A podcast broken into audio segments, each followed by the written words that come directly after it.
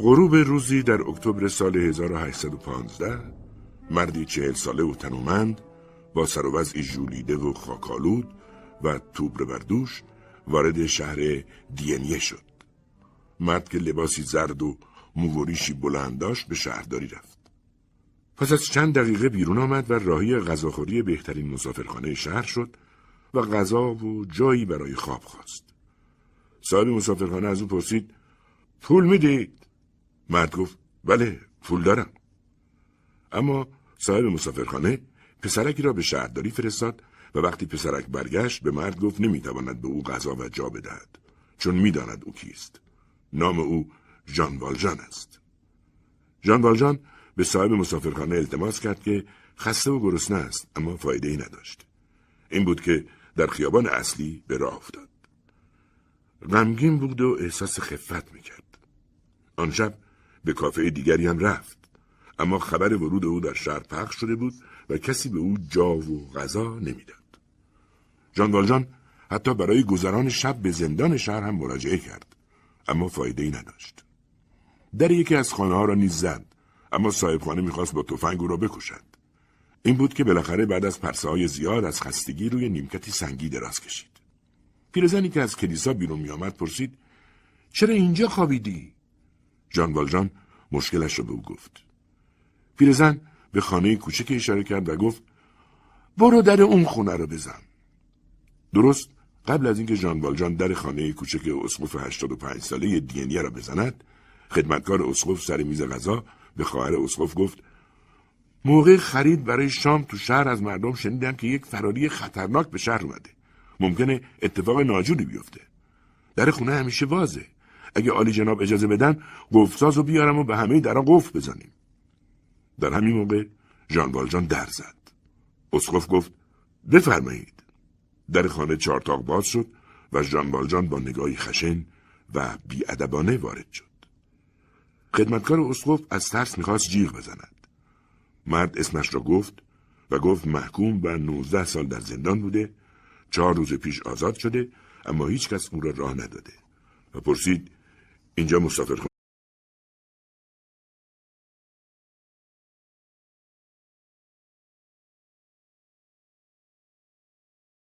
نقره را روشن کند. از جان والجان نیز خواست بنشیند و با آنها غذا بخورد. جان والجان باورش نشد. دوباره گفت که او محکوم سابق است و خواست جایی برای خواب در طویله به او بدهند و باز گفت پول هم دارند. اما اسقف دوباره گفت تختی برای او در نمازخانه آماده کنند. بعد رو به جان والجان کرد و گفت لازم نیست پولی بدید. من کشیش هستم و اینجا مکانی مذهبیه.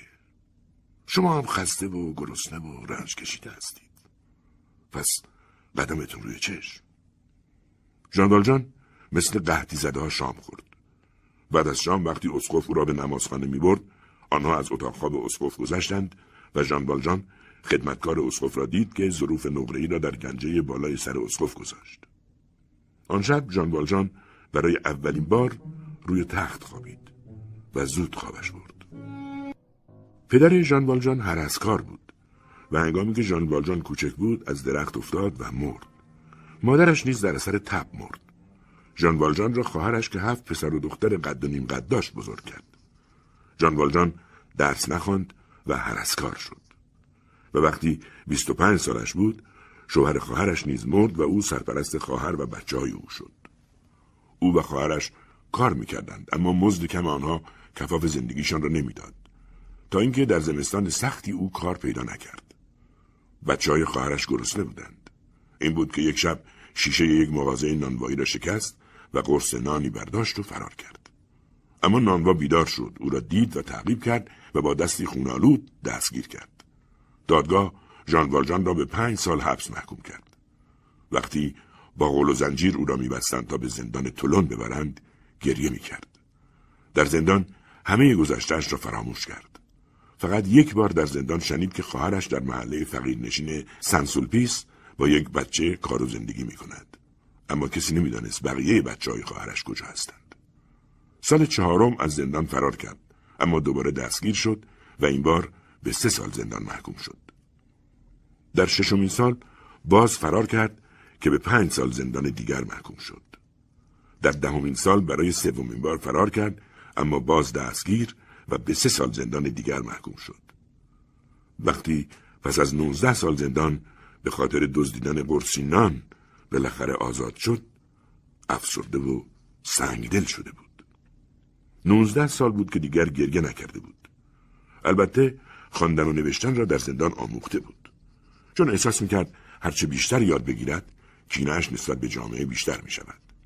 به علاوه در زندان با کارهای طاقت فرسا قوی و زورمند شده بود و گاه مثل اهرم با پشتش بارهای سنگین را بلند می کرد و برای فرار یاد گرفته بود که به راحتی از ساختمانی سه طبقه بالا برود.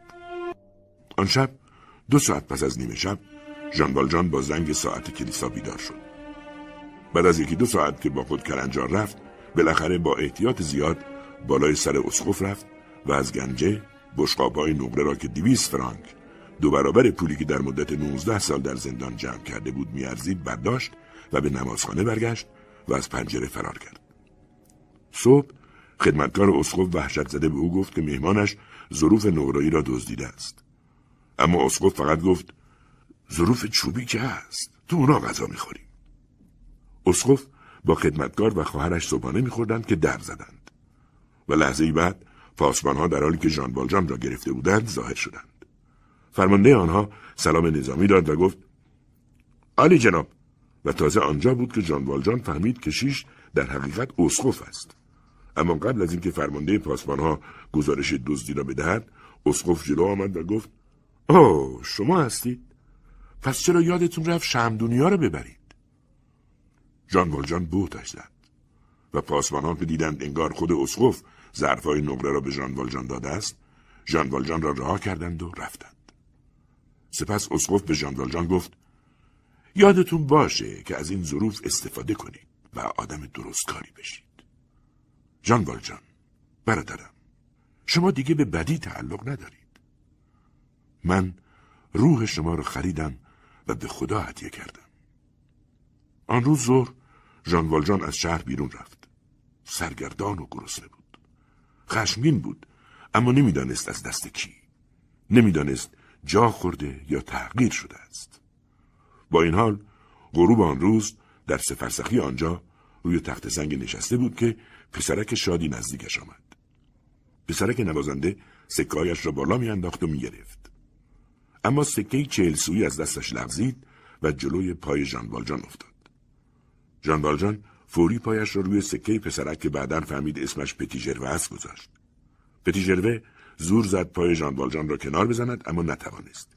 این بود که به گریه و التماس افتاد. و وقتی دید فایده ای ندارد گریه کنان رفت. چند دقیقه بعد ژان والجان چشمش به سکه افتاد و به خود لرزید. از جا پرید و در دشت دنبال پسرک گشت. اسم پسرک را صدا می‌زد و میدوید. به کشیشی رسید و وقتی فهمید او نمی‌داند پسرک کجاست به او گفت پدر بگید منو دستگیر کنم من دزدم کشیش از ترس فرار کرد چند دقیقه بعد ژان والجان برای اولین بار پس از 19 سال به گریه افتاد. فانتین از توده مردم بود. در مونترو سرمر به دنیا آمد و بدون آنکه خانواده داشته باشد با فقر زندگی کرد و بزرگ شد. پانزده ساله بود که به دنبال سرنوشتش به پاریس آمد. عاشق دانشجوی هوسران و پولدار به نام تولومیس شد که صورتی پرچین و چروک داشت و کم کم داشت موهایش میریخت. دو سال بعد یک روز تولومیس با فانتین قطع رابطه کرد. فانتین آن روز زار زار گریه می کرد. او زندگیش را عاشقانه نثار تولومیس کرده بود و از او یک بچه داشت. ده ماه بعد وقتی فانتین دید که دیگر از شدت فقر نمی‌تواند در پاریس بماند و کسی را هم ندارد تا از او کمک بخواهد دختر کوچکش کوزت را برداشت تا به شهرش برگردد و کاری پیدا کند همه لباسها و وسایل زینتیش را فروخت اما قرضهایش را که داد فقط هشتاد فرانک برایش ماند وقتی به شهرش میآمد سر راه در دیکده منفرمی به مسافرخانه رسید که خانم و آقای به نام تناردیه آن را میگرداندند. خانم تناردیه زنی سی ساله بود. فانتین در بیرون مسافرخانه کنار خانم تناردیه نشست و سر صحبت را با او باز کرد و وقتی دید دختر سه سالش کوزت با دخترهای کوچک خانم تناردیه بازی می کند فکری به ذهنش رسید. به خانم تناردیه گفت که نمی‌تواند هم دخترش را نگه دارد و هم کار کند و از او خواهش کرد دخترش را برایش نگه دارند تا همراه دختران خانم و آقای تناردیه اپونین و آزلما بازی کند. آقای تناردیه که از داخل مسافرخانه به حرفای آنها گوش می‌داد پیشنهاد او را پذیرفت. اما شرط گذاشت که ماهی هفت فرانک بگیرد. به علاوه باید پانزده فرانک هم برای مخارج اولیه و پول شش ماه را هم پیش می‌داد. فانتین پذیرفت و کوزت را پیش آنها گذاشت و گریه کنان رفت. بعد از رفتن او آقای تناردیه به زنش گفت پول بدهی که داشتیم جور شد. تو با دخترات تلموش خوبی هستی. قبلا گروبان ارتش بود. از آدمهایی که پس از جنگ ها بین کشته ها و زخمی ها دنبال غنایم میگشت. تناردیه آدمی بدهکار بود. بعد از اینکه لباس های قشنگ کوزت را هم فروخت کم کم احساس کرد دارد به خاطر انسانیت از کوزت نگهداری می‌کند و همین جهت رفتارش با او عوض شد لباس های کهنه بچه هایش را تن او کرد و کوزت مثل سگ و گربه ها زیر میز غذا می‌خورد تناردیه هنوز یک سال نشده در نامه ای از مادر کوزت پول ماهانه بیشتری خواست. در سال سوم باز هم پول بیشتری خواست که فانتین داد. در سال پنجم کوزت کلفت آنها شد و زن تناردیه دائم کوزت را کتک می‌زد. کوزت لاغر و رنگ پریده شده بود. از شش صبح تا شب باید کارهای مسافرخانه را می‌کرد و شب و روز با دستان لاغرش از چشمه که یک روب از مسافرخانه دور بود با سطل آب آشامیدنی میآورد. وقتی فانتین پس از دوازده سال به مونترو سرمر برگشت شهر زادگاهش از نظر صنعتی خیلی عوض شده بود سه سال قبل از آمدن او مردی به نام پدر مادلن با یک ابتکار یعنی تغییر مواد خام تولید کهربا و شیشه مات انقلابی در این صنعت ایجاد کرده و هم خود ثروتمند شده بود و هم برای بسیاری کار با دستمزدهای خوب ایجاد و وضع مردم شهر خوب شده بود می‌گفتند این مرد ناشناس یک روز غروب توبر بردوش وارد شهر شده بود و با به خطر انداختن جانش بچه های فرمانده پلیس را از ساختمان فرمانداری که در آتش میسوخت نجات داده بود. و همین دلیل دیگر کسی نپرسیده بود کیست. تنها سرگرمی آقای مادلن پنجاه ساله مطالعه بود. در کارخانهش برای همه های نیازمند کار داشت و فقط از همه درستکاری می‌خواست. او با اینکه 600 هزار فرانک ثروت در بانک لافیت پاریس داشت اما یک میلیون فرانک برای مردم شهر خرج کرده بود و برای مردم نیازمند بیمارستان، نوانخانه و داروخانه را انداخته بود. در سالهای 1819 و 1820 شاه دو بار به دلیل خدمات او به مردم منطقه او را به عنوان شهردار مونتروی سرمر منصوب کرد اما او نپذیرفت ولی بالاخره به خاطر اصرار و اعتراض مردم شهردار شد با وجود این همچنان زندگی ساده ای داشت و به نیازمندان خدمت می‌کرد. اما در این شهر فقط یک نفر از او خوشش نمی آمد و او بازرس پلیس جاور بود که به مادلن مشکوک بود و فکر می‌کرد او محکوم سابق ژان والجان است. ژاور از خانواده کولی بود که پدرش نیز خود یکی از محکومان بود. وی در اوایل مدتی در زندانهای جنوب فرانسه خدمت کرد و آجودان نگهبانان زندانی بود که ژان والجان چند بار در آن به زندان محکوم شده بود. زندگی او در بیداری و نگهبانی خلاصه شده بود. موقع جدی بودن تبدیل به سگ نگهبان می‌شد و وای به روز خلافکاری که به دستش میافتاد. حتی پدرش را هم به زندان میانداخت. برای همین همه خلافکارها از شنیدن نامش وحشت می‌کردند. بازرس جاور یک روز شکش نسبت به پدر مادلن بیشتر شد. آن روز پیرمردی به نام بابا فشلوان زیر گاری چپ شدهش گیر کرده بود و ناله می‌کرد. جاور و مادلن به فاصله کمی به آنجا رسیده بودند. کسی دنبال اهرم رفت اما تا چند دقیقه بعد دنده های پیرمرد خورد می‌شد. اگر گاری و اسب را بد جوری بلند می‌کردند پیرمرد میمرد. کسی باید با پشتش گاری را بلند می‌کرد. مادلن می‌خواست چندین سکه طلا به کسی برای اینکه این کار را بکند بدهد اما کسی توان این کار را نداشت. بالاخره هم خود مادلن زیر گاری رفت و فشلوان را نجات داد. سپس اسبگاری او را به مبلغ بالایی خرید اما چون دیگر کار سنگین از فشلوان بر نمی آمد او را پس از معالجه برای کار به کلیسایی در پاریس معرفی کرد ژاور برای شکش به مادن دلیل داشت فقط ژان والژان زور بلند کردن آنگاری را داشت فانتین در کارگاه زنانه کارخانه مادن کار می‌کرد و از ترسش به کسی نگفته بود بچه دارد اما چون سواد نداشت زنهای کارگاه فهمیدند برای او نامه هایی می رسد و به کسی نامه می نویسد. از طریق نامه نویس نیز بالاخره فهمیدند او بچه دارد و یک روز صبح سرپرست کارگاه او را به جرم بدکاره بودن اخراج کرد. فانتین از آن روز کینه مادن شهردار را به دل گرفت. بابت کرایه و اساسیه خانهاش بدهکار بود و نمی توانست به شهر دیگری برود. اساسیهاش را فروخت ولی باز هم بدهکار بود. خواست خدمتکار شود اما کسی خدمتکار نمی‌خواست. برای سربازان لباس میدوخت و پول کمی می‌گرفت. دیگر پول ماهانه کوزت را مرتب نمیفرستاد. یاد گرفت چطور مثل فقرا صرفه کند و بدون روشن کردن شم از روشنایی خانه همسایه استفاده کند. ابتدا خجالت می‌کشید با لباسهایی که به تنداش به خیابان برود. ولی بعد یاد گرفت فکر کند که کسی او را نمی‌بیند. بدهکاری هایش زیاد شده بود. تناردیه هم دائم نامه میفرستاد و پول می‌خواست. یک بار که نوشته بود برای لباس زمستان کوزت پول می‌خواهد فانتین به سلمانی رفت و موهایش را فروخت. بار دیگر تناردیه نوشته بود کوزت مریض شده و پول برای خریدن دارو می‌خواهد. فانتین دو دندان جلوش را نیز به دندانسازی که قبلا گفته بود آنها را می‌خرد فروخت و پول را فرستاد. اما کوزت مریض نبود. فانتین برای اینکه خود را در آینه نبیند آینهاش را دور انداخت. طلبکارها رعایش نمی‌کردند و خیاط هم دستمزدش را کم کرده بود.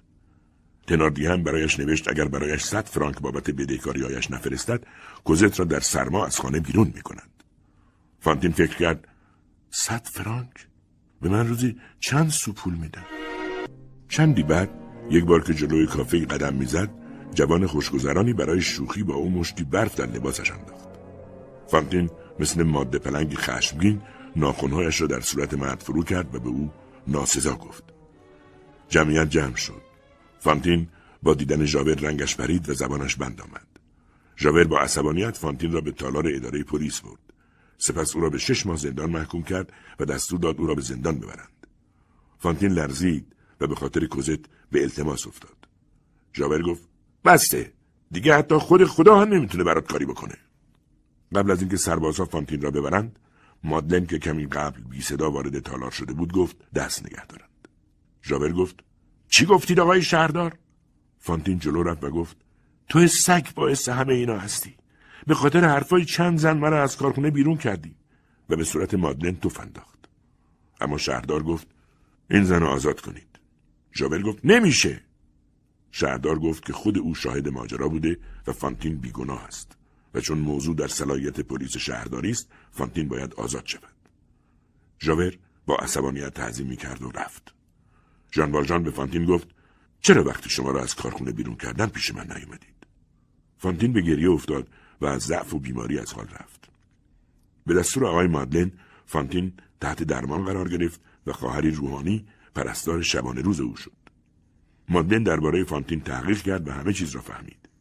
برای تناردیه نیز به جای 120 فرانک به دهکاری فانتین 300 فرانک فرستاد و برای آنها نوشت مادر کوزت مریض است و او را فوری بفرستند اما تناردیه صورت حساب 500 فرانکی برای مادلن فرستاد.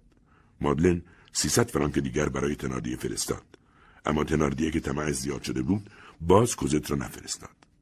حال فانتین روز به روز بدتر می‌شد و برای دیدن دخترش بیتابی می‌کرد.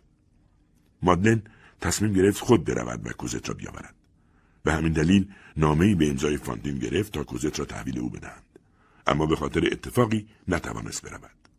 روز بعد بازرس جاور به دفتر مادلن آمد و از شهردار خواست دستور دهد او را اخراج کنند و گفت من جرمی نسبت به مقام شهردار مرتکب شدم. در اثر عصبانیت به مقامات گزارش داده بودم که شما همون محکوم فراری جان بالجان هستید. اما رئیس پلیس برام نوشت که دیوونه شدم چون جان بالجان به خاطر دزدیدن سیب از باقی دستگیر شده. منم رفتم و اونو دیدم و با اینکه مرد ادعا می‌کرد شان ماتیوس او رو شناختم. ضمنا غروب فردا هم در دادگاهی در آراس محاکمه میشه. برای همین قراره برای شهادت در دادگاه فردا به آراس برم. قراره سه نفر از همبندای ژان هم که او رو شناختن در اونجا شهادت بدن. مادلن می‌خواست جاور را مرخص کند اما در برابر اصرار او برای مجازات قول داد به موضوع رسیدگی کند. عصر مادلن بهترین کالسکه را کرایه کرد تا صبح زود به دادگاه آراس که در 20 فرسخی آنجا بود برود و خود را معرفی کند تا مردی را که به ناحق ژان والژان معرفی شده بود آزاد کند. اما شب تا صبح خوابش نبرد. تا صبح مردد و با وجدانش در کشمکش بود فکر می‌کرد اگر خود را معرفی کند کارخانه و خدماتی که او به فقرای شهر می‌دهد چه خواهد شد و آیا این همه فعالیت های خیر او مهمتر از نجات جان یک انسان نیست؟ فانتین و کوزت چه می‌شدند؟ اما بالاخره سپیده صبح سوار بر کالسکه تیزرو با تمام سرعت به طرف آراس رفت. با وجود این ساعت هشت شب به آراس رسید. فکر کرد دادگاه تمام شده است. اما به محل دادگاه که رسید فهمید هنوز دادگاه به خاطر طول کشیدن دادگاه قبلی ادامه دارد. در دادگاه جا نبود. اما وقتی عنوانش را گفت او را با احترام به جای مخصوص مقامات در پشت سر قاضی راهنمایی کردند. دادگاه داشت شان ماتیو را نه فقط به خاطر سیب دزدی بلکه به خاطر سرقت مسلحانه در هشت سال پیش از پسرکی به نام پتیژروه و دزدی از خانه اسقف محاکمه می‌کرد و ممکن بود حتی او را به اعدام محکوم کند. مادلن یا همان ژان والژان از دادگاه اجازه گرفت و گفت که او ژان والژان واقعی است. اما همه فکر کردن شهردار مادلن دیوانه شده است. این بود که ژان والژان خطاب به سهمبند سابقش در زندان نشانی هایی را داد که جز جان والجان و آنها کسی نمی‌دانست. بعد هم به دادگاه گفت چون چند کاری را باید انجام دهد می رود. اما آقای دادستان جای او را می داند و می تواند دستور دهند او را دستگیر کنند. شان ماتیو آزاد شد. اما روز بعد وقتی جان والجان به مونترو سرمر برگشت و بالای سر تخت فانتین که منتظر کوزت بود رفت بازرس جاور در حالی که از خشم میلرزید برای دستگیریش وارد اتاق شد. فانتین از دیدن ژاور رنگش پرید. داد زد آقای شهردار نجاتم بدید. مادلن گفت راحت باشید. او به خاطر شما اینجا نیومده. ژاور گفت خفه شو زنی که بی. این یه دزده نه شهردار. ژان والجان خواست از ژاور سه روز مولت بگیرد تا برود و دختر فانتین را پیش او بیاورد. اما ژاور به او خندید و مسخرهاش کرد. فانتین که این صحنه را دید شوکه شد و جان داد. سپس جاور ژان والژان را به زندان شهر برد. با اینکه دستگیری مادلن ابتدا در شهر سر و صدا به پا کرد اما مردم خیلی زود موضوع را فراموش کردند. ژان والژان شبی از زندان فرار کرد و به خانهاش برگشت. نامهای به کشیش نوشت تا پس از پرداخت بدهیهایش و تدفین فانتین بقیه اموالش را به فقرا بدهد سپس همان شب به طرف پاریس حرکت کرد در پاریس نیز به بانک لافیت رفت و 600 هزار فرانک خود را گرفت و جایی پنهان کرد. اما هنگامی که می‌خواست با کالسکه به دهکده منفر برود و کوزت را از تناردیه بگیرد دوباره دستگیر شد. این بار او را به حبس ابد با اعمال شاقه محکوم کردند و به زندان طولون بردند. در طولون از زندانیان سخت کار میکشیدند. یک روز هنگامی که در بین محکومان در عرشه یک کشتی نظامی کار می‌کرد یک نظامی نیروی دریایی در بالای دکل دچار حادثه شد و ژان والژان اجازه گرفت تا جان او را نجات دهد. اما بعد از نجات او خودش را در دریا انداخت و فرار کرد. با این حال همه فکر کردند او در آب افتاده و غرق شده است و روزنامه ها هم همین را نوشتند. ژان والژان درست شب کریسمس به نزدیکی های ده منفور رسید هنگامی که در تاریکی شب در جنگل به طرف مسافرخانه تناردیه می‌رفت به دخترک وحشت زده و لاغری برخورد که با دستان یخ زدهش سد بزرگی را که از خودش بزرگتر بود و با آن از چشم آب آورده بود به زور به همان مسافرخانه ای که در آن کلفتی می‌کرد می‌برد. سد را از او گرفت. در راه نیز فهمید دخترک هشت ساله لاغر و رنگ پریده که لباسهای پاره داشت همان کوزت است. بازار کریسمس هنوز باز بود. به در مسافرخانه که رسیدند دخترک از او خواهش کرد سرد را بدهد وگرنه خانمش تناردیه کتکش خواهد زد. با ورود او ناسزه های خانم تناردیه شروع شد. اما با دیدن ژان والژان که اتاق می‌خواست رفتارش فوری عوض شد. چند لحظه بعد خانم تناردیه می‌خواست کوزت را که یادش رفته بود نان بگیرد و پول نان را هم گم کرده بود به باد کتک بگیرد اما ژان والژان به دروغ گفت او پول را پیدا کرده است و سکهای به خانم تناردیه داد. کمی بعد خانم تناردیه باز می‌خواست کوزت را به خاطر کار نکردن کتک بزند و این بار ژان والژان پنج فرانک به خانم تناردیه داد تا آن شب کوزت به جای کار برای خودش بازی کند. خانم تناریه دست بردار نبود. کمی بعد دوباره سراغ کوزت آمد تا او را به خاطر بازی با عروسک دخترانش اپونین و ازلما کتک بزند. این بار ژان والژان بیرون رفت و عروسکی قد خود کوزت به سی فرانک خرید و به کوزت داد. آقا و خانم تناریه خشکشان زده بود. حد زدند که مرد پولدار است و رفتارشان با کوزت عوض شد.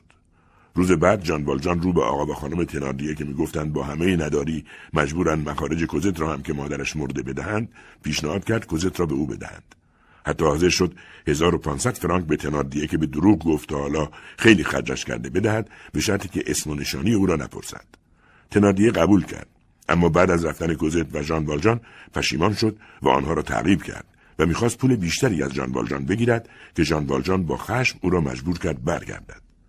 ژان والجان با کوزت به پاریس رفت و در آپارتمانی اجاره‌ای زندگی تازه‌ای را شروع کرد.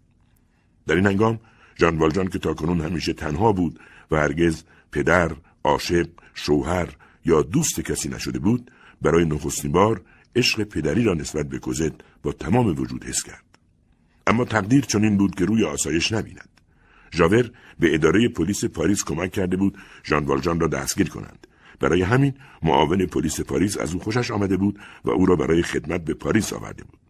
مدتی بعد جاور تصادفاً به گزارشی از پلیس درباره شکایت مسافرخانهداری از شخصی ناشناس در دهکده منفرمی که دختری به نام کوزت را دزدیده بود برخورد. ژاور می‌دانست مادر دختر کیست. و چون قبلا پلیس جان والجان را هنگام سوار شدن به کالسکه‌ای که به این دهکده می‌رفت دستگیر کرده بود شک کرد که نکند جان والجان هنوز زنده باشد چندی بعد بازرس جاور از طریق خبرچین های پلیس شنید که در خانه‌ای در پاریس آدم عجیبی زندگی می کنند که کسی اسمش را نمی‌داند اما دختر هشت ساله همراهش می‌گفت از منفرمی آمدند. ژاور از طریق پیرزن سرایدار ساختمان جان والجان نیز فهمید که مرد گفته سرمایه گذار ورشکسته است که اینک با سود پولش زندگی می کند. همین پیرزن گفت که او فقط شبها بیرون می رود و یک بار اسکناسی هزار فرانکی به او داده تا خورد کند. ژاور یک بار جای گدای جلوی کلیسا که خبرچین پلیس بود و ژان والجان هر شب به او صدقه می‌داد نشست تا چهره مرد را ببیند اما قیافه ژان والجان را خوب ندید ژان والجان نیز چهره ژاور را به طور مبهم دید اگرچه مطمئن نبود که گدا همان ژاور است. ژاور خانهای در ساختمان ژان والجان اجاره کرد اما یک بار که در راه رو بود ژان والجان او را از سوراخ کلید دید. روز بعد ژان والجان همراه با کوزت از خانه فرار کرد. ولی جاور که با چند پلیس خانه را زیر نظر داشت او را تعقیب کرد. ژاور نمی‌توانست فوری ژان والجان را دستگیر کند. چون به خاطر ظاهر غلطانداز ژان والجان هنوز شک داشت مرد همان ژان والجان است. به علاوه چون بعضی از دستگیری های خودسرانه در آن ایام در مجلس و مطبوعات آزاد جنجال به پا کرده بود میترسید که مرد را اشتباهی دستگیر کند از طرف دیگر به خاطر اینکه دستگیری محکومی فراری موفقیت بزرگی بود می‌خواست سر صبر و مثل گربه‌ای که با موش بازی می کند او را دستگیر کند و این موفقیت را با کسی دیگری در اداره پلیس تقسیم نکند. او وقتی موقع تعقیب دید که رفتار مرد مشکوک است فکر کرد شاید پیرمرد رئیس دوسا است و اگر او را دیرتر دستگیر کند بتواند همدستانش را هم بشناسد. ژان والجان که متوجه شده بود او را تعقیب می کنند به آن طرف رودخانه رفت. اما بعد از گذشتن از چند خیابان کوچه در انتهای کوچه بنبستی گیر کرد. او در زندان بالا رفتن از هر دیوار راست را به خوبی یاد گرفته بود. اما مشکل کوزت بود. تنابی را که با آن های گازسوز تیرک ها را بالا و پایین میکشیدند برید و به کوزت گفت خانم تناردیه آمده او را ببرد و او نباید سر و صدا کند. سپس کراواتش را دور بدن کوزت و یک سر تناب را نیز به کراوات بست و از دیواری که ظاهرا دیوار باقی بود بالا رفت. به بالای دیوار که رسید کوزت را نیز بالا کشید. سپس هنگامی که فریاد گشتی ها و پلیس را میشنید کم کم از شیب بام به پایین سر خورد و در پایین آن به حیات وسیعی که شبیه باقی غمانگیز بود پرید. در حیات صدای سرودی مذهبی می آمد. آنجا صومعه خواهران روحانی بود. کمی بعد جان بالجان در تاریکی شب پیرمرد باغبان لنگی را دید که زنگولهی به پا داشت. پیش او رفت و از او کمک خواست. اما ناگهان فهمید پیرمرد باغبان همون بابا فشلوان است که او چند سال پیش جانش را در زیر گاری نجات داده و برای کار به آن صومعه فرستاده بود. در آن صومعه هیچ مردی به جز بابا فشلوان نبود. برای همین خواهران روحانی از بابا فشلوان خواسته بودند زنگوله به پایش ببندد تا از رفت آمد او با خبر شود. بابا فشلوان که خانهاش در باغ بود به ژان والژان و کوزت جا داد. ژاور نیز سپیده صبح دمق و ناراحت به اداره پلیس برگشت. فوشلوان نمی‌دانست ژان والجان یا به قول او پدر مادلن چه کرده اما ژان والجان جان او را نجات داده بود و همین برای او کافی بود تا به او کمک کند. برای همین چند روز بعد پیش خانم رئیس سومه رفت و گفت که چون پیر شده است و کار صومعه زیاد و سخت است می‌خواهد برادر پیرش را که باغبانی ماهر است و نوه دختریش نیز با او زندگی می کند پیش خودش بیاورد تا به او کمک کند. خواهر روحانی صومعه نیز پذیرفت. به زودی ژان والجان کوزت را نیز در مدرسه شبانه روزی خواهران روحانی گذاشت تا درس بخواند. ماریوس کوچک و زیبا نوه دختری آقای ژیونورمان بود. ژیونورمان از های سلطنت طلب و اصیل قرن نوزدهم بود که از ناپلئون انقلاب کبیر فرانسه جمهوری و انقلابی ها بیزار بود. وی پیرمرد متکبر شاد و شنگول و سابقا عاشق میشه و عصبی بود که حتی هنوز هم گاهی پیر دختر پنجاه ساله و پولدارش را که با او زندگی می‌کرد با عصا می‌زد او که سنش از نوت گذشته ولی هنوز دندانهایش سالم بود و موهایش نریخته بود ورشکست شده بود و اینک با سود سالیانه ای که داشت زندگی می‌کرد. او دو دختر داشت. از زن اولش دختری داشت که پنجاه سالش بود و هنوز ازدواج نکرده بود و از زن دومش دختری رومانتیک داشت که با مردی قهرمان ازدواج کرد. سرهنگ پونمورسی یکی از فرماندهان ناپلئون که نشان لژیون دونور را به خاطر شجاعتهای بینظیرش در جنگها از ناپلئون گرفته بود. برای همین هم پیرمرد از همان ابتدا با این ازدواج مخالف بود و حتی بعدها نیز حاضر نبود ریخت داماد به قول خودش قدار بند و رازنش را که قبلا از مریدان ناپلئون بود ببیند. این بود که بعد از مرگ دختر دومش در سی سالگی با دامادش شرط کرد که اگر می‌خواهد ماریوس از ارث او و پیر دختر دیگرش که ارث زیادی از فامیل مادرش برده بود و تنها وارثش ماریوس بود محروم نشود باید دیگر هرگز او را نبیند. سرهنگ پونمورسی هم برای سعادت پسرش در آینده این شرط را پذیرفت و ماریوس از زمان نوزادی پیش ژیونورمان و خاله بزرگ خود بود. از آن موقع نه تنها ماریوس پدرش را ندید بلکه حتی آقای ژیونورمان نامه های سالی یک بار پدرش را نیز به او نمی‌داد. هنگامی که آقای ژیونورمان به محافل اشرافی و سلطنت طلب می‌رفت همه از زیبایی ماریوس هفت ساله تعریف می‌کردند اما به پدر او انقلاب فرانسه و ناپلئون بد و بیراه می‌گفتند ماریوس چیزی از پدرش نمی‌دانست و فقط به دلیل حرفهایی که در محافل پشت پدرش می‌گفتند از داشتن چنین پدری خجالت می‌کشید. از سوی دیگر در همان موقع پدر پنجاه ساله ماریوس یعنی سرهنگ سابق جورج پونمورسی که پس از بازگشت سلطنت مبغوز و منتظر خدمت شده بود در شهر ورنون در گوشه عزلت و تنهایی باغبانی می‌کرد. اما یک شنبه به پاریس میآمد و در کلیسایی که ماریوس کوچولو با خالهاش می‌رفت ماریوس را از دور می‌دید و اشک میریخت در همان کلیسایی که ماریوس کوچولو می‌رفت پیرمردی به نام مابوف که سرپرست کلیسا و برادرش نیز کشیش شهر ورنون بود اتفاقا سرهنگ پنمرسی را هنگام اشک ریختن دیده بود. با او آشنا شده و بعدها با برادرش در ورنون پیش او رفته و ماجرای او را شنیده بود. همین پیرمرد نیز بعدا اتفاقی با ماریوس آشنا شد. ماریوس پیش معلم سرخانه درس خواند و بعد به دبیرستان و بالاخره به دانشگاه رفت تا حقوق بخواند. در این هنگام او نیز سلطنت طلبی متعصب بود. هنگامی که هجده سال داشت، یک روز آقای ژیونورمان نامه ای از پدرش به او داد که نوشته بود به زودی میمیرد و خواسته بود ماریوس را برای آخرین بار ببیند. ماریوس به ورنون رفت تا پدری را که هرگز ندیده بود و احساسی نسبت به او نداشت ببیند. اما هنگامی به خانه پدرش رسید که او مرده بود. پدرش فقط برای او نامه نوشته بود و در آن ضمن اینکه عنوان بارونیش را به پسرش داده بود نوشته بود که در جنگ واترلو گروهبانی به نام تناردیه جانش را نجات داده و او احتمالا در مونفرمی مسافرخانه ای دارد. پسرش نیز باید هر کاری از دستش میآید برای تناردیه بکند. ماریوس بعد از تدفین پدرش به پاریس برگشت و تحصیلاتش را از سر گرفت. اما یک روز که باز به همان کلیسای دوران کودکیش رفته بود اتفاقا به آقای مابوف سرپرست کلیسا برخورد. او جای آقای مابوف را در کلیسا اشتباهی اشغال کرده بود. آقای مابوف به او گفت که آنجا برای او مقدس و مهم است چون هر بار پیرمردی در آنجا می آمده و پسرش را از دور می دیده و اشک می ریخته است. وقتی آقای مابوف مرد را بیشتر معرفی کرد ماریوس فهمید آن مرد پدرش بوده است و این نوعی آگاهی انقلابی در او به وجود آورد.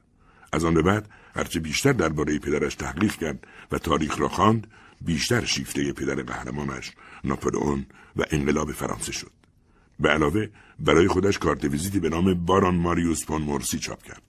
چند بار هم سر قبر پدرش رفت و بعد دنبال تناردیه گشت تا به وصیت پدرش عمل کند اما او را پیدا نکرد. آقای ژیونورمان و خالهاش تغییر رفتار ماریوس را می‌دیدند اما فکر می‌کردند او عاشق دختری شده است. ولی بعد یک روز کارتای ویزیت او و وصیتنامه پدر ماریوس را در جیبهایش پیدا کردند. بین پیرمرد و ماریوس جر و بحث تندی شد. آقای ژیونورمان به ناپلئون و انقلاب فرانسه و پدر ماریوس ناسزا گفت و ماریوس به برگونها و لویی اجدهم سپس پیرمرد گفت بسیار خوب. بارونی مثل شما و بورژوایی مثل من نمی‌تونن زیر یه سقف زندگی کنن. گمشو از خونه برو بیرون. و ماریوس نیز با سی فرانک و چند دست لباس از خانه به طرف دانشکدهش رفت. ماریوس در محبته میدان سن میشل سوار بر کالسکه می‌شد و سرگردان بود که دو نفر از دانشجویان انجمن انقلابی آبسه او را دیدند و یکی از آنها کورفراک او را به خانهاش برد. ماریوس در میان افراد انجمن کم کم شیفتگیش نسبت به ناپلئون کمتر شد اما زیاد هم از عقاید جمهوری دانشجویان انجمن آبسه پیروی نمی‌کرد. در این دوران زندگی به او سخت میگذشت. مجبور شد ساعت طلایش را بفروشد با اینکه لباسهایش پاره بود و گاهی گرسنگی می‌کشید 600 فرانک پولی را هم که خالش برای او فرستاده بود با غرور تمام برگرداند کم کم در یک کتاب فروشی کاری گیر آورد و برای ناشران و مجلات چیزهایی را ترجمه می کرد و درآمدی به دست می آورد. اینک سه سال بود که ماریوس پدر بزرگش را ترک کرده بود. اما بعد از رفتن او چشم پدر بزرگش به در بود تا باز نوه عزیزش را ببیند. اما چون مغرور بود می‌خواست ماریوس بیاید و شخصا به پایش بیفتد. از طرف دیگر ماریوس نیز حاضر نبود پیش کسی که به پدرش توهین کرده بود برود. چندی بعد ماریوس اتاقی در ساختمانی اجاره کرد. یک روز نیز از طریق زن سرایدار فهمید همسایه دیوار به دیوارش خانواده فقیری است که نمی‌تواند اجارهاش را بپردازد و او پنهانی اجاره آنها را پرداخت تا آنها را بیرون نکند این خانواده دو دختر داشت و ماریوس به طور اتفاقی فهمید آنها از راه نامنگاری با اسامی مستعار به این و آن گدایی می کنند. حتی یک بار وقتی دختر بزرگ و لاغر و پابرهنه خانواده اپونین که در اثر فقر و بدبختی قیافه شبیه پیرزنها بود و لاتی حرف می‌زد به اتاقش سر زد تا نامه پدرش را به ماریوس بدهد و پولی از او گدایی کند با او نیز آشنا شد اما از حرفهای دخترک که حتی اسم ماریوس را می‌دانست معلوم بود که عاشق ماریوس شده است ماریوس اینک جوانی زیبا با موهای مشکی پرپشت بود. اما با اینکه دخترها او را به هم نشان می‌دادند او خجالتی بود و از آنها فرار می‌کرد. یکی از سرگرمی های ماریوس قدم زدن در پارک لوکزامبورگ بود. ماریوس در آنجا هر روز دختر چهارده ساله و تقریبا زشتی را که لباس دختران مدارس مذهبی را به تن داشت همراه با پیرمرد موسفید و هیکلداری می‌دید که روی نیمکت نشسته بودند و با هم حرف می‌زدند. ماریوس تصادفا و بدون آنکه بداند چرا شش ماهی برای پیاده به پارک لوکزامبورگ نرفت اما بعد که به پارک رفت باز آن پیرمرد و دختر را دید با وجود این دختر در این مدت چنان چهره و لباسایش عوض و زیبا شده بود که ماریوس بی اختیار شیفته و عاشقش شد. دختر نیز از طرز نگاه او این را فهمید اما علاقه خود را به ماریوس از ترس پیرمرد همراهش بروز نداد. این پیرمرد ژان والجان و دختر همان کوزت بود. ژان والجان بعد از چند سال زندگی در صومعه به بهانه مرگ بابا فوشدوان و نیز ارسی که به او رسیده پنج هزار فرانک بابت مخارج پنج سال تحصیل کوزت به صومعه داده و با خواهران روحانی خداحافظی کرده بود. ولی برای اینکه اشتباه دفعه قبل را تکرار نکند یک خانه ویلایی و دو آپارتمان دیگر نیز در سه نقطه شهر اجاره کرده بود تا هرگاه مشکلی پیش آمد بتواند فوری خانهاش را عوض کند. به علاوه برای اینکه یک جا ساکن نباشد هر چند وقت در یکی از این خانه ها زندگی می‌کرد. اما در مدتی که در صومعه بود و پس از آن فقط از یک چیز نتوانسته بود فرار کند و آن عضویت اجباری در گارد ملی بود.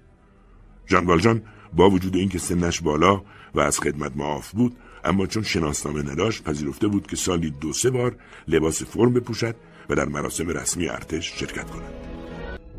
ماریوس از آن روز به بعد هر روز لباسهای نوش را میپوشید و برای دیدن کوزت به پارک لوکزامبورگ می‌رفت.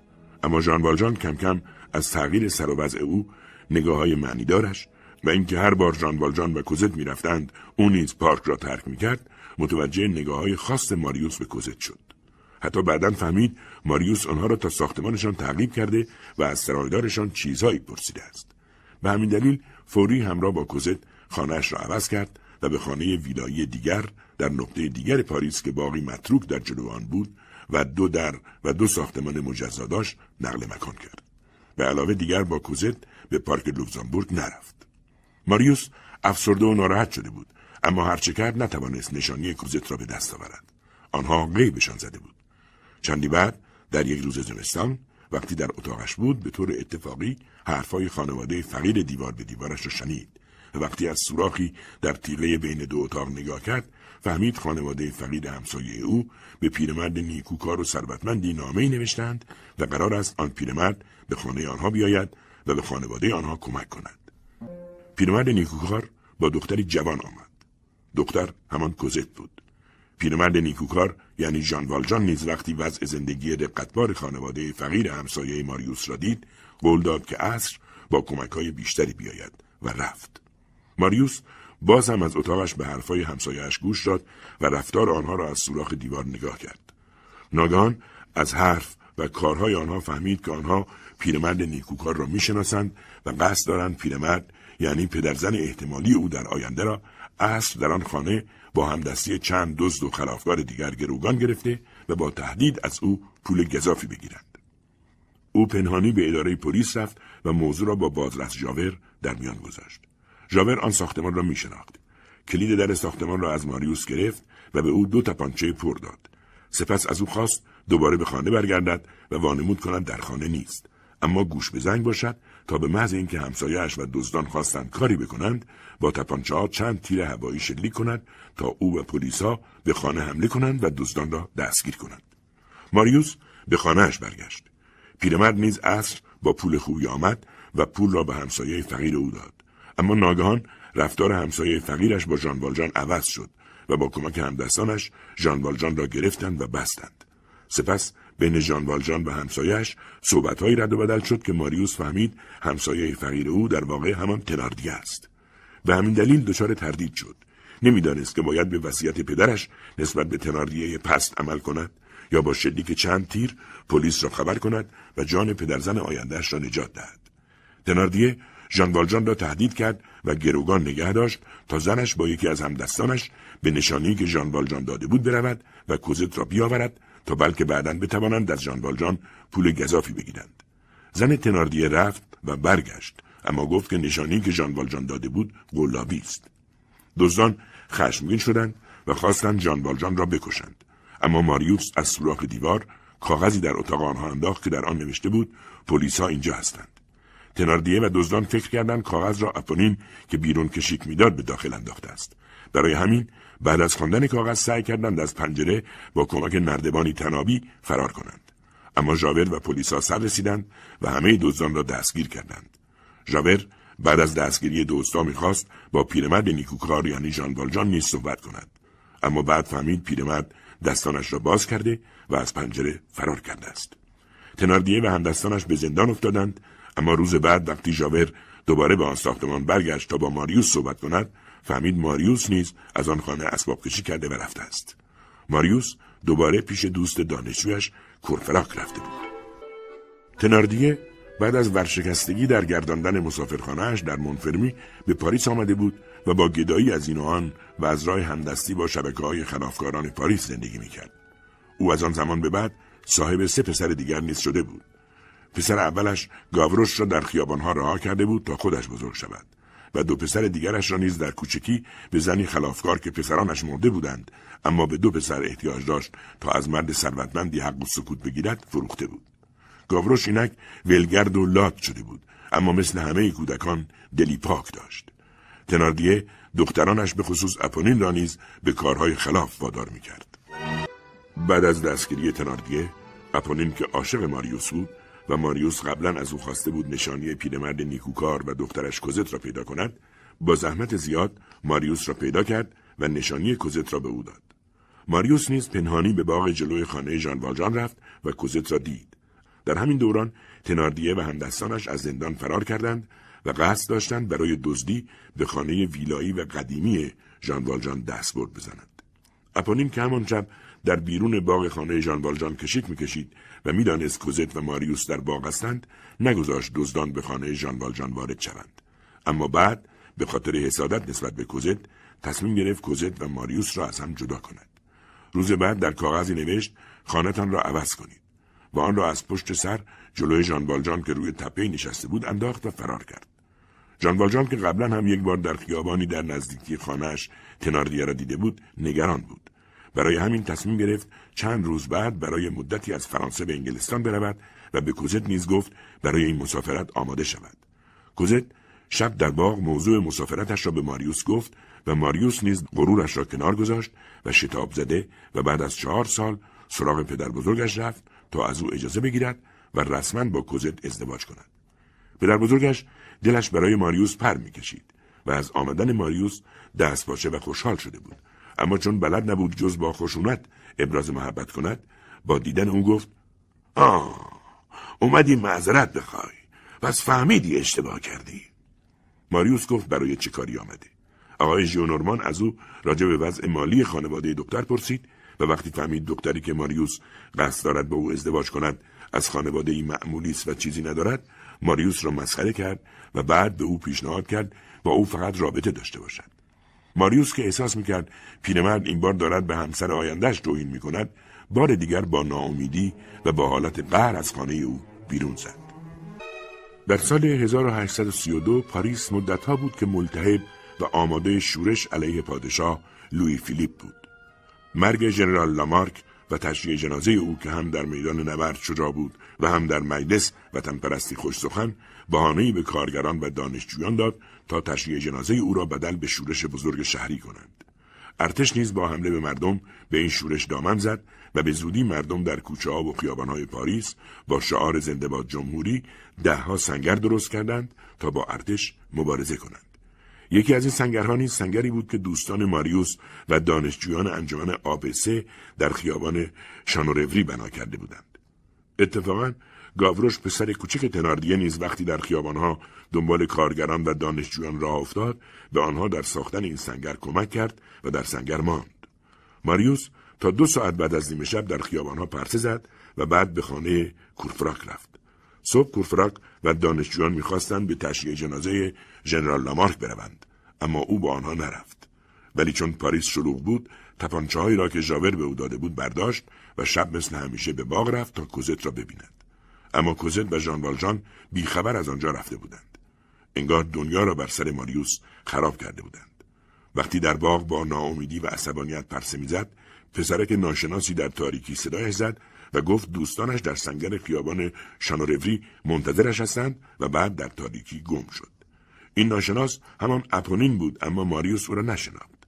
اپونین که لباس پسرهای کارگر را به تن کرده بود و دائم در آنجا کشیک می‌داد از سر حسادت تصمیم گرفته بود ماریوس را به سنگر انقلابیا بفرستد تا در آنجا کشته شود.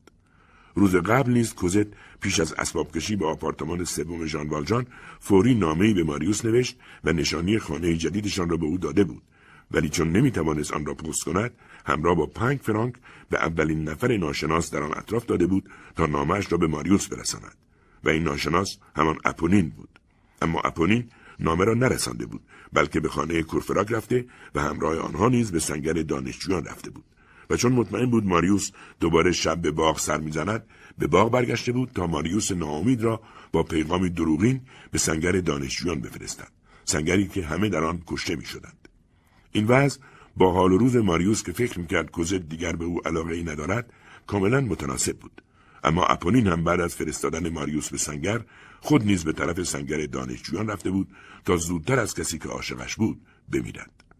در این موقع گاوروش کوچولو که در سنگر به انقلابی ها کمک می‌کرد متوجه حضور بازرس پلیس که قبلا در خیابانها زیاد دیده بود در سنگر شد و این موضوع را آهسته به آنژل راس رئیس دانشجویان انقلابی و فرمانده سنگر گفت.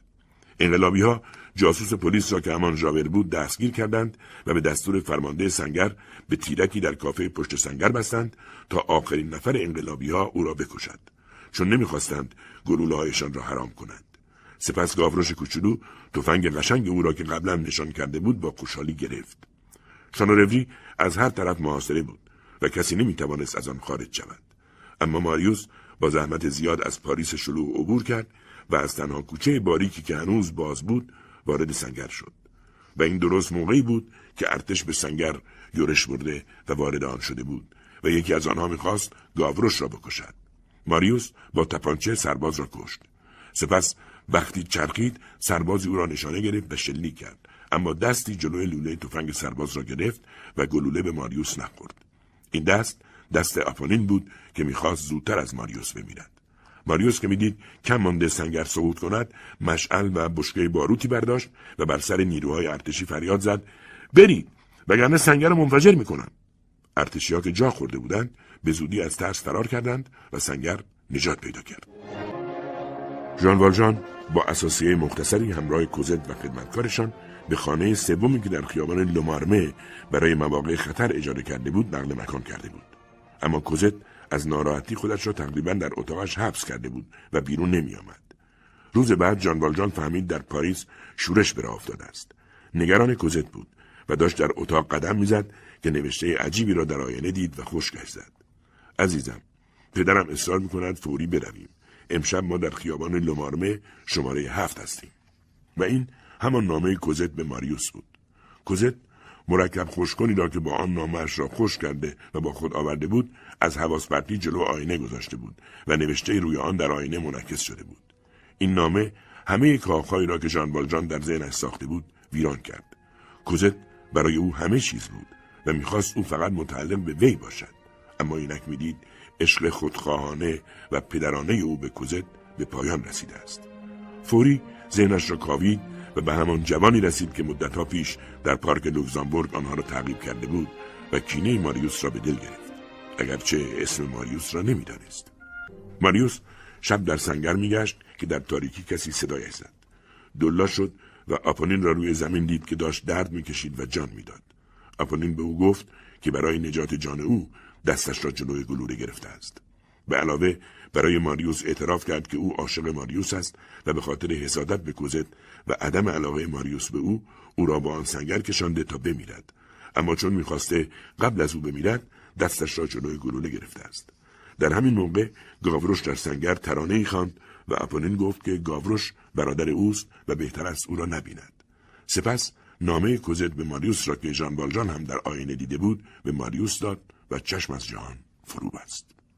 ماریوس نامه را با خوشحالی خواند اما چون دیگر نمی‌توانست از آنجا نجات پیدا کند ودا نامهای به کوزت نوشت و گفت که وقتی نامه به دست او برسد وی در سنگر مرده است. و بعد چون هنوز خود را زیر دین تناردیه و خانوادهاش می‌دید گاوروش را صدا زد تا به بهانه رساندن نامه او به کوزت او را به بیرون از سنگر بفرستد و جانش را نجات دهد سپس خود نیز در دفتر یادداشتش نشانی خانه پدر بزرگش را نوشت و در جیبش گذاشت تا پس از مرگش جسد او را به آنجا ببرند. گاوروش نامه ماریوس را به در خانه ژان والجان برد. در این موقع ژان والجان که جلوی ساختمان نشسته و در فکر بود به دروغ به گاوروش گفت که او باید نامه را به کوزت برساند و فهمید نامه از سنگر خیابان شنورفری فرستاده شده است.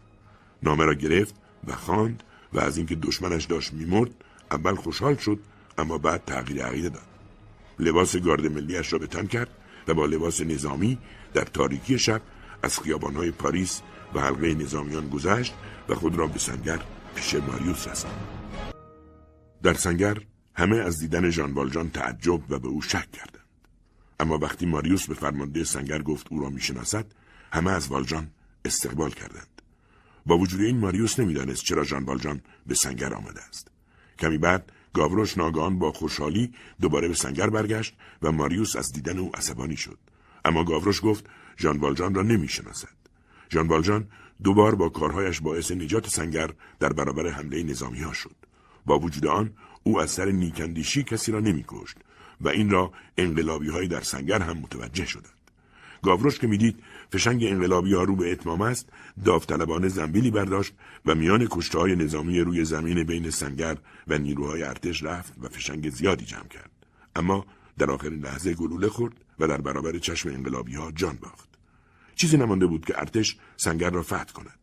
ژاور هنوز به تیرکی در کافه پشت سنگر بسته شده بود. ژان والجان که او را دیده بود پیش فرمانده سنگر آنژول راس رفت و از او خواست به خاطر اینکه دو بار سنگر را نجات داده کشتن ژاور جاسوس را به عهده او بگذارد. آنژول راس موافقت کرد اما ژان والجان برخلاف تصور ژاور او را به آن طرف سنگر برد و آزاد کرد و حتی نشانی خانه خود را هم به ژاور داد. ژاور چنان جا خورده بود که موقع رفتن گفت شما منو زجر بدید بهتر بود منو میکشتید. سنگر سقوط کرد. و تقریبا همه انقلابی ها کشته شدند. جان والجان که مراقب ماریوس بود وقتی دید او زخمی شد و به زمین افتاد او را به دوش کشید و دنبال راه نجاتی گشت. ناگهان چشمش به دریچه آهنی فاضلاب افتاد و قبل از آمدن نظامی ها وارد آن شد و ماریوس خونالود را از راه فاضلاب از میدان نبرد دور کرد. اما پلیس و نظامی ها که می‌دانستند احتمال دارد انقلابی ها از راه فاضلاب فرار کنند در شاخه های کیلومترها تونل فاضلاب دنبال آنها میگشتند. با وجود این ژان بالجان از دست یک گروه از آنها جان سالم به در برد. اما چند بار نزدیک بود در ظلمات تونل های پیچ در پیچ و هزار تو گم شود یک بار نیز در باطلاقی گیر کرد و تا یک قدمی مرگ رفت. اما بالاخره چشمش از دور به نوری سفید افتاد و وقتی به طرف آن رفت به نرده های دریچه خروجی تونل در نزدیکی رودخانه سن رسید. اما نرده خروجی تونل قفل بود. ساعت هشت و نیم شب بود و او اینک نه راه برگشت داشت و نه راه پیش رفت. با ناامیدی ماریوس را زمین گذاشت و خسته و گرسنه خود را تسلیم سرنوشتش کرد. پلیس ضمن اینکه در زیر زمین دنبال انقلابیا میگشت در روی زمین همچنان دنبال تبهکاران بود. به همین دلیل هم به ژاور مأموریت داده بودند که مراقب ساحل راست سن باشد. ژاور موقع گشت در آنجا چشمش به مردی مشکوک با سر و وضع جولیده افتاد. کالسکی را برای پیش آمد احتمالی صدا زد و مرد را که همان تناردیه بود تعقیب کرد. تناردیه که متوجه شده بود تعقیبش می‌کنند خود را به دریچه تونل فاضلاب در ساحل رودخانه رساند و وارد آن شد و دریچه را قفل کرد. ژاور چند دقیقه بعد به دریچه تونل رسید و چون مطمئن بود که مرد بالاخره بیرون میآید پشت دریچه منتظر ماند. درست چند دقیقه بعد ژان والژان ناامید به آن طرف این دریچه رسید. اما وقتی ناامید و گرسنه ماریوس را روی زمین گذاشته بود ناگهان صدایی گفت نصف نصف. ژان والژان نگاه کرد و تناردیه را در نور دریچه شناخت. اما او در تاریکی قرار داشت و همه جایش لجنی بود و تناردیه او را نشناخت. تناردیه با حرفهایی که زد معلوم شد فکر کرده ژان والژان ماریوس را به خاطر سرقت پولهایش کشته است و حال می‌خواهد او را در رود سن بیاندازد. برای همین پیشنهاد کرد نصف پولها به او داده شود تا او هم در خروجی تونل را باز کند. ژان والژان سی فرانکی را که در جیبایش داشت به تناردیه داد. تناردیه غرغری زد و همه آن را برداشت. بعد جیبهای آنها را گشت اما چیزی پیدا نکرد. با وجود این برای شناسایی قاتل و مقتول در آینده تکه از لباس ماریوس را کند سپس دریچه را باز کرد تا ژان والژان و ماریوس را همچون تومهای جلوی ژاور بیاندازد و در دریچه را پشت سر آنها بست. ژان والژان در کنار رودخانه آب برمی داشت که ژاور بالای سرش آمد. ژان والژان و ژاور فوری همدیگر را شناختند. اما ژان والژان از ژاور خواهش کرد که ابتدا کمک کند ماریوس را به خانهاش برسانند. سپس او را بازداشت کند ژان والژان که قبلا دفترچه یادداشت ماریوس را دیده بود آن را درآورد و نشانی ماریوس را به ژاور داد. آن دو با کالسکه ماریوس را به خانه پدر بزرگش رساندند. ژاور به خدمتگار گفت جسد ماریوس را که به سنگر رفته بود آوردند اما ماریوس نمرده بود و خاله و خدمتکار کسی را دنبال پزشک فرستادند. دیر وقت بود. اما پدر بزرگ ماریوس نیز بیدار شد و از ذوق و نگرانی حاضر نبود حتی یک لحظه از ماریوس عزیزش که روی تخت بود جدا شود. وقتی جان والجان و ژاور از خانه بیرون آمدند جان والجان برای اینکه با کوزت خداحافظی کند و نشانی ماریوس را به او بدهد دوباره از ژاور خواهش کرد اجازه دهد اول سری به خانهاش بزند بعد دیگر کاملا در اختیار اوست. در کمال تعجب ژاور این بار هم پذیرفت. ژان والجان وارد خانهاش شد اما وقتی از پنجره پاگرد طبقه اول پایین را نگاه کرد خشکش زد. ژاور جلوی در خانهاش نبود. ژاور که انقلابی در وجودش رخ داده بود از آنجا به کنار رودخانه سن رفت. ساعتها با خود کلنجار می‌رفت اما چون نمی‌توانست بین وظیفه قانونی و آزاد گذاشتن جان والجان که جانش را نجات داده بود یکی را انتخاب کند بالاخره خود را در سن غرق کرد. وقتی حال ماریوس بهتر شد میترسید دوباره موضوع ازدواجش را با پدر بزرگش مطرح کند. اما بالاخره دل به دریا زد و موضوع را مطرح کرد. در کمال تعجب دید نه تنها پدر بزرگش با ازدواج او مخالفتی ندارد بلکه به او گفت در این مدت بارها کوزت و پدرش به او سر زدند و او نیز درباره آنها تحقیقاتی کرده است. به زودی مقدمات ازدواج ماریوس و کوزت فراهم شد. ژان والژان نیز به آنها اطلاع داد که کوزت 584 هزار فرانک پول دارد و خانواده ماریوس که فکر می‌کردند او فقیر است تعجب کردند. سپس همه پول را به پدر بزرگ ماریوس داد.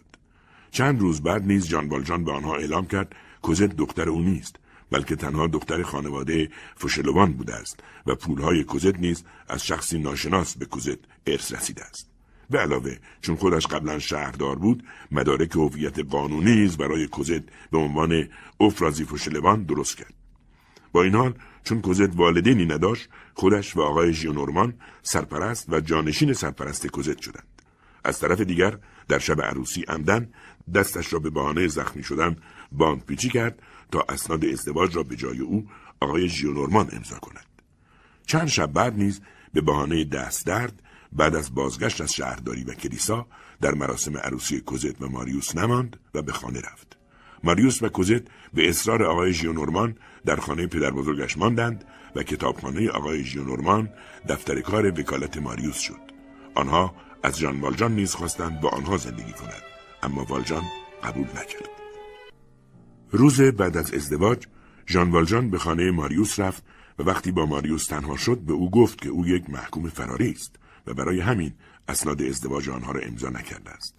ضمنا همه فکر می‌کنند او مرده است با وجود این برای اینکه در آینده برای آنها مشکلی درست نشود این مسائل را به او می‌گوید و پیش آنها نیز زندگی نمی کند.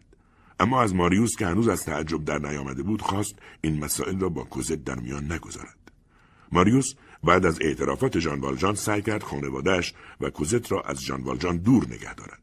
در واقع خود را بین کوزت و ژان والجان قرار داد تا کوزت ژان والجان را فراموش کند. به علاوه هنوز نمی‌دانست 600 هزار فرانک کوزت از کجا آمده است. برای همین نمی‌خواست از این پول استفاده کند.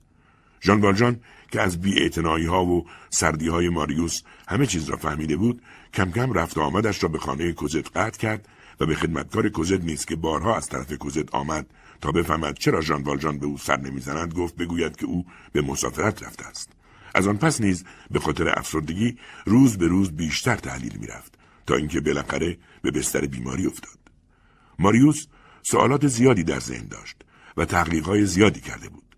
او می‌خواست بداند چه کسی او را نجات داده است. اما از تحقیقاتش چیزی نفهمید. او چون خود را هنوز به خاطر پدرش مدیون تناردیه می‌دانست سعی کرد بفهمد او کجاست تا به خانواده تناردیه کمک کند. از تحقیقاتش فهمید خانم تناردیه در زندان مرده است و تناردیه و دخترش از الما ناپدید شدند. بالاتر از همه به طور اتفاقی از طریق یکی از کارمندان بانک لافیت چیزهایی درباره پول ژان والجان کشف کرد. بنابراین دیگر وظیفه خود می‌دانست که پول را به ژان والجان برگرداند. شبی که ژان والجان به بستر بیماری افتاد پیرمرد ناشناسی که قیافش را خوب عوض کرده بود به دیدن ماریوس آمد تا به قول خودش اطلاعاتی قیمتی درباره شخصی از نزدیکان ماریوس را به او بفروشد. پیرمرد همان تناردیه بود اما ادعا می‌کرد دیپلمات بازنشسته است و ماریوس را قبلا در محفلی دیده است. اما او روز عروسی ژان والجان را در کالسکی دیده بود و پس از تحقیقات زیاد درباره او آمده بود چیزهایی را دربارهاش افشا کند و پولی بگیرد. به ماریوس گفت پدر همسر او دزد و آدمکشی به نام ژان والجان و محکومی فراری است. اما با تعجب دید ماریوس این چیزها را می‌داند. گفت رازی درباره ثروت خانم ماریوس می‌داند و به بیست هزار فرانک میفروشد. ماریوس که او را شناخته بود گفت این راز را هم می‌داند. حتی اسم خود او را هم می‌داند و با عصبانیت 500 فرانک به صورت او پرت کرد. تناردیه که اینطور دید وسایل تغییر قیافش را کنار گذاشت تا راحتتر بتواند راز مهمی را که هنوز پیش خود نگه داشته بود بگوید. از طرفی ماریوس که می‌خواست او را بیشتر به حرف زدن وادارد گفت من می‌دونم جان والجان دزد و آدم کشه. چون ثروت یک کارخانهدار بزرگ به نام آقای مادلن را دزدیده و بازرس جاور را کشته. اما تناردیه به او گفت اشتباه می‌کند و ژان والجان به این دلایل دزد و کش نیست. سپس با روزنامه هایی که آورده بود ثابت کرد مادلن و ژان والجان یکی هستند. و علاوه ژاور را والجان نکشته بلکه او غرق شده است. گفت جان والجان به این دلیل دزد و قاتله که خودم تو تونل فاضلاب شاهد بودم که چطور یک شب جوانی ثروتمند و خارجی رو که کشته بود تا پولاشو بدزده از راه فاضلاب می‌برد تا تو سن بندازه. بعد تکه از لباس مقتول را هم به ماریوس داد. ماریوس رنگش پرید و از کمد دیواری پالتو خونالود و کهنهاش را درآورد و کف اتاق انداخت و به تناردیه گفت اون جوان من بودم و اینم همون لباسه. بعد مشتی اسکناس به صورت تناردیه پرت کرد و گفت شما آمده بودید به جان والجان تهمت بزنید اما او رو بزرگ کردید. پولا رو بردارید و گم شید. باید با دخترتون به امریکا برید. موقع حرکت هم من 20 هزار فرانک دیگه به شما میدم. فقط به خاطر دینی که به شما دارم. اما اگه نرید من چیزایی از شما می‌دونم که برای به زندان انداختنتون کافیه. تناردیه رفت. ماریوس دوان دوان سراغ کوزت که فکر می‌کرد ماریوس دیوانه شده رفت و هر دو به سرعت با کالسکه خود را به خانه ژان والجان و کنار بستر او رساندند. کوزت گریه می‌کرد و می‌گفت پس چرا مسافرتتون انقدر طولانی شد؟ و ماریوس دائم می‌گفت منو عفو کنید پدر جون منو عفو کنید. آنها اصرار داشتند جان والجان را با خود ببرند. اما جان والجان به آنها گفت که دیگر زنده نخواهد ماند. کوزت گفت نه شما زنده میمونید. من می‌خوام شما زنده بمونید شنیدید؟ اما کمی بعد حال ژان والجان رو به وخامت گذاشت. کوزت و ماریوس گریه می‌کردند. به زودی ژان والجان از آنها خواست جلو بیایند و در حالی که دستانش را به زحمت روی سر آنها گذاشته بود با دنیا ودا گفت.